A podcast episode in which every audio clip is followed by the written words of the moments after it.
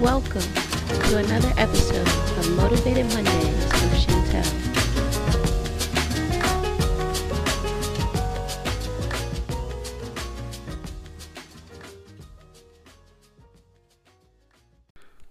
Hello, hello. Good Monday morning. Uh, so before I get started, I just kind of wanted to tell you guys what my morning routine is like.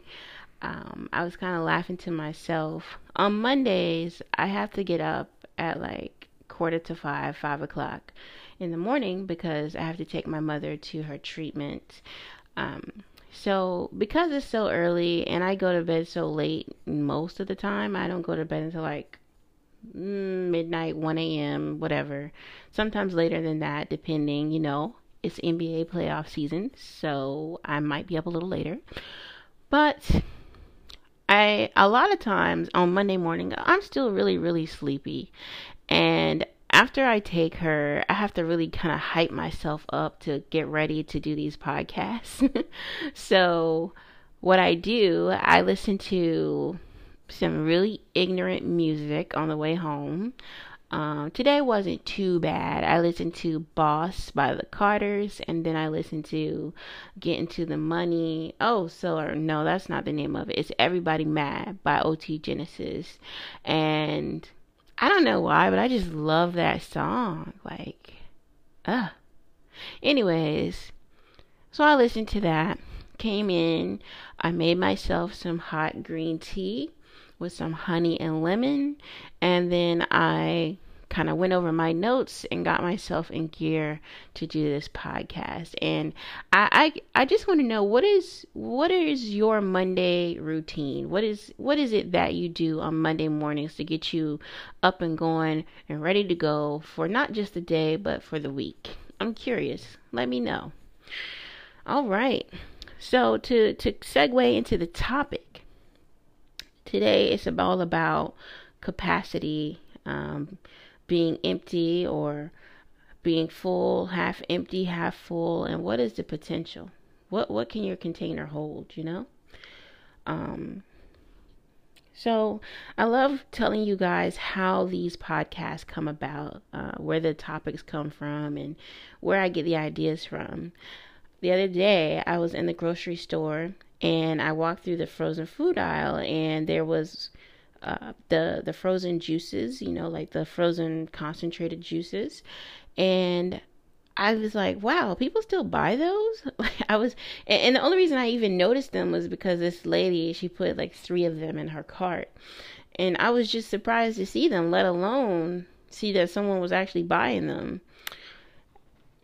Now, how they make these frozen juices is pretty simple. They take 100% juice and then they reduce it to the point where it's so concentrated they're able to put these like 16 ounce portions into these cylindrical containers and then you take it home and thaw it out and then add however much water they tell you to add and then boom you have like i don't know 32 ounces of orange juice or however much. I really don't know. Um, I would I would assume that you add whatever the amount in the can is uh, of water to make it juice again, you know, and I put that in air quotes. so, if you don't know uh, about reduction, um, it's it's like I said, it's a very simple cooking procedure. Uh, they they reduce the water out, you know, they cook the water out of it basically um, to give you this concentrated form. Um, and mm, I'm gonna tell you why this is kind of tying into what I want to talk about today. Basically, this is kind of problematic for us in real life, you know, not the juice, but the metaphor. So whenever you think about that, taking something away in order to fit it into a container, it's it took away something essential. It took away the water. Um, so when you think about yourself, you know, how does that make you feel, right? Because reduction is m- removing something vital from the product in order to fit it into that container, you have to add something to it in order to make it palatable again. You have to add the water, like I said.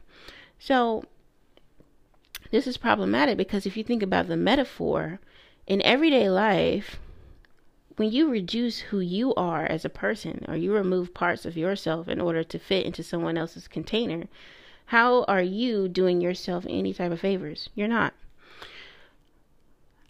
Some of the prime examples every relationship we have in life, we do this.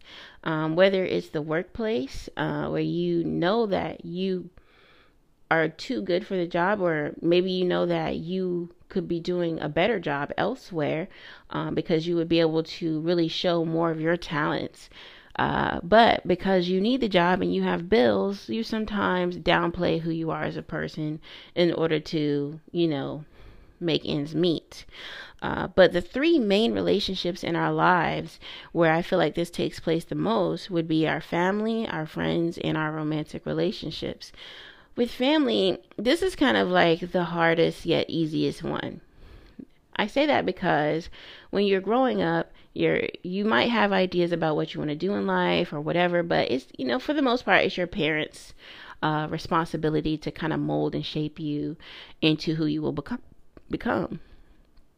So when you get out into the real world, then you start having these thoughts and these processes where you you realize, okay, maybe this isn't really working for me.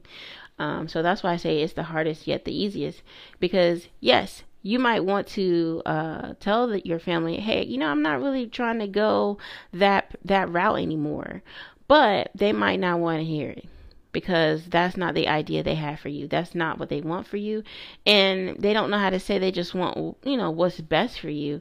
Instead, it comes off really hardcore like, no, you know, why would you change your mind? Or why would you do this? Or why would you do that? You're never going to make it in this. So you start to kind of reduce who you are and what you really want to be. Um, and just accommodate their container because their their idea or ideal for your life is is not lining up with what you had in mind. Um, the same thing to, could be said for friends.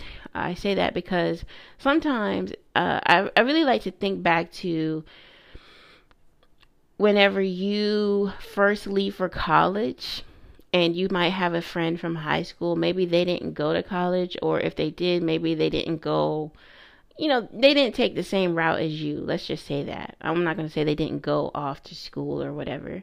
Um, and when you guys come back together, you realize just how much you've changed, um, even in a short amount of time. Your ideals have changed. You want different things in life. And, um, you know, one of their favorite things to say might be, oh, wow, you've changed, you know, like, you're not, you, you don't, you're not the same anymore. And, one of my favorite lines from Jay Z was, "You think I did all this just to stay the same?" and it's it's so applicable because why would I? You know, why would I go off to school? Why would I try to better myself just to stay the same? I'm I'm not going to stay the same anyway. You know, I grow, I mature, I become a different person. Um, and it's not really a different person. I've just matured. I'm just I'm older, I'm wiser. There's nothing more to it. Um, but sometimes people try to reduce and you know still manage to stay in that container for the friendship but eventually you figure out hey this is just not working our containers just aren't the same i gotta go you know i, I can't concentrate myself anymore I, i've got to be 100% juice out here okay uh, then relationships. Now, I can speak on this because um there were two I've I, I haven't had that many relationships, but I've you know, I've been in a couple where I realized that I in in hindsight, I realized that I was downplaying who I really was in order to accommodate and make space for them. And what I mean by that is I would take away portions of my personality um, that really define who I am just to make room and make them feel secure. And that's just not that's just not okay. Like we can't we can't do that. We can't try to make someone secure by uh, forgetting parts of ourselves along the way. Um, but it happened. And, and it, it happens every day. And i see it every day with my friends uh, in their current relationships. And i'm just like eh. and i know it's all about compromise and all that good stuff but mm, it's just unfortunate. Like I, I hate to see a person kind of really change a lot just to make their significant other happy. Like that's that's just really unfortunate so, anyway, let's move on into knowing your capacity. One of the main questions you have to ask yourselves is Are the people around you, along with the containers they come with, large enough to accommodate what you have to offer? If they're not, why are you still dealing with these people? It's straight like that, plain and simple. There's no other way to put it if someone is not at the same level of capacity as you, it's never going to work. You you guys are never going to be in an alignment. And and that like I don't know how else to put it. Like even with your parents. I have seen so much change in my parents. It's almost like they're inspired by me. And I'm not quite sure why, but I like to think it's because I have this mindset where if I want to do something, I'm going to do it. I'm not going to use the excuse, oh, I don't have any money, or oh, this is happening, or, you know, well, maybe next time. No, do it now. Why do it later? If you can do it now, why do it later? Um, and I think that just over the years, in seeing some of the things that I have done, that are kind of far fetched. Like you never thought it would happen, but boom, there it is. it's amazing to me to see what they decide to do, how they elevate, how they motivate, how they move through life.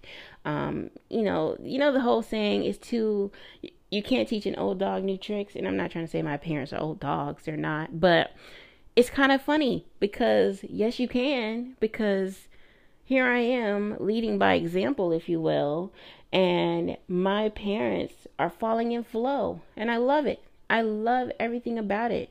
I love seeing how motivated they are and what they want to accomplish and and it's it's just really inspiring, my friends. Um, but to to go back to what I was saying, you know, if if the people around you cannot hold you if they cannot hold you, that's a good way to put it. If they can't hold you, why are you dealing with them? I like to look at it like this if both of our containers have the same capacity, and mine isn't quite full, but yours is, maybe I'm a little bit depleted, but you can pour into me and we're still balanced, we are good. That's how it should be. And vice versa. You know, if you're a little depleted and I could pour into you, and we're balanced and we're good. But i should not be pouring more into you than i have to uh then that you know leaves me feeling less than. I should not pour into you and you can't take it you know? Um so think of yourself as that 100% juice right?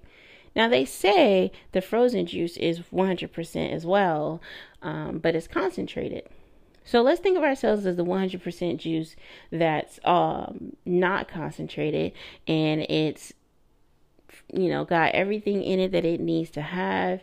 And you are in a one gallon container. That means you have 128 fluid ounces to offer this world. If you come into, if you come in a gallon, but the people around you only can hold a quart or a pint, you're gonna be you're gonna be mad all the time. You're they're not you're never gonna see eye to eye with these people. Um, you're gonna find yourself trying to pour into them, and you're gonna lose parts of yourself along the way because you're splashing all over the place. They can't hold you. They never could. You know what is 16 ounces or 32 ounces going to do for 128 ounces? You are losing a lot of yourself along that way. You're losing way too much of yourself. The cup runneth over is meant for blessings and not for those attempting to fit their gallon sized dream into vessels that were never meant to hold them. You out here mad for what? Tell me why. I give you a direct example of the vessel not being the right size. So, about five years ago, I was in this relationship. And I remember it. It wasn't a very long relationship, but the person and I, we, we had a lot of history, and we still have a lot of history. We're still okay. We still have a friendship now. But I remember sending a link to this house on Zillow. And whenever I'm going through something or I'm I won't say in a low low place, but I like to remind myself of where I'm headed. And the link to this house, it didn't have anything to do with wanting to live in that house specifically. It was just, oh, isn't this nice? I really like this. What do you think about this? This this is what I would I aspire to have one day. Um, and that was, you know, five years ago me. You know, now I've I've kind of morphed into a more you know, mellow. I'm, I'm pretty, I was pretty mellow anyway, but this, that version of me was like, oh yeah, I'll, I'll live in the city. I'll do this, I'll do that. And I was cool with it. And I could still live in the city now, but I think back then I was more, you know, just looking for anything that felt different and good and just mm, because I was in a place that I needed that type of inspiration. So I sent this link to this house. It was like like I said, it was like a really nice condo in Washington D.C. and it was kind of expensive. Uh, you know, it was either close to a million or right at a million dollars. And instead of the person being excited and, and being like, oh man, that's really nice, the first statement was be realistic. For some reason, that a lot that I wasn't just being sensitive. I didn't like that statement. And I, the reason I didn't like that statement was because to me it sounded like you didn't believe in me. Like why why would you think that that's not realistic for me? Just because I might not be in that place right now. A lot of us can't afford a million dollar home right now, but that doesn't mean that I won't be able to in 5 years or 10 years or whenever. Um I just didn't like that statement. And that wasn't the type of energy that I wanted to have in my relationships or in my life. Um, needless to say, the relationship didn't last much longer. But I just wanted to point that out because it's hard to be optimistic when the person that is in your life, you know, however they may be in your life, friend, family, lover, if they can't you know, they don't have the same capacity. They're not able to see just how much of you there is and how much and how far you're willing to go, rather. So, if they can't hold you, like I said, what good is it? What good are they for you? What can they do for you? They can't do anything. Um, you begin I began to reduce myself just to accommodate this relationship and at some point I realized that I was depleted and I didn't have any desire to try to add some water to try to balance it back out. I needed that person in my life to balance me and it wasn't working. I had to go. Eventually, you take away so much that you find yourself lacking essentials for your true self to thrive. I don't know what else to say there. I mean, it's true you you find yourself in a place where you have picked at yourself and prodded and pulled away this and, and, and shaved off that. And eventually you look in the mirror and you don't recognize yourself anymore. You're not happy. Your skin looks different. And this person is out here feeling you know good you know your friends feeling good because they're happy wherever they're at or your family because they're good with what you're doing in your life because it lines up with what they want you to do. Or your lover because they're at their comfort level but you're not comfortable. You're you're trying to live in the uncomfortable zone and test yourself every day and they're just fine with living in the comfort zone. That's not going to work for you. The balances will never be there So basically, I really just stopped by to let you guys know that I'm not from concentrate.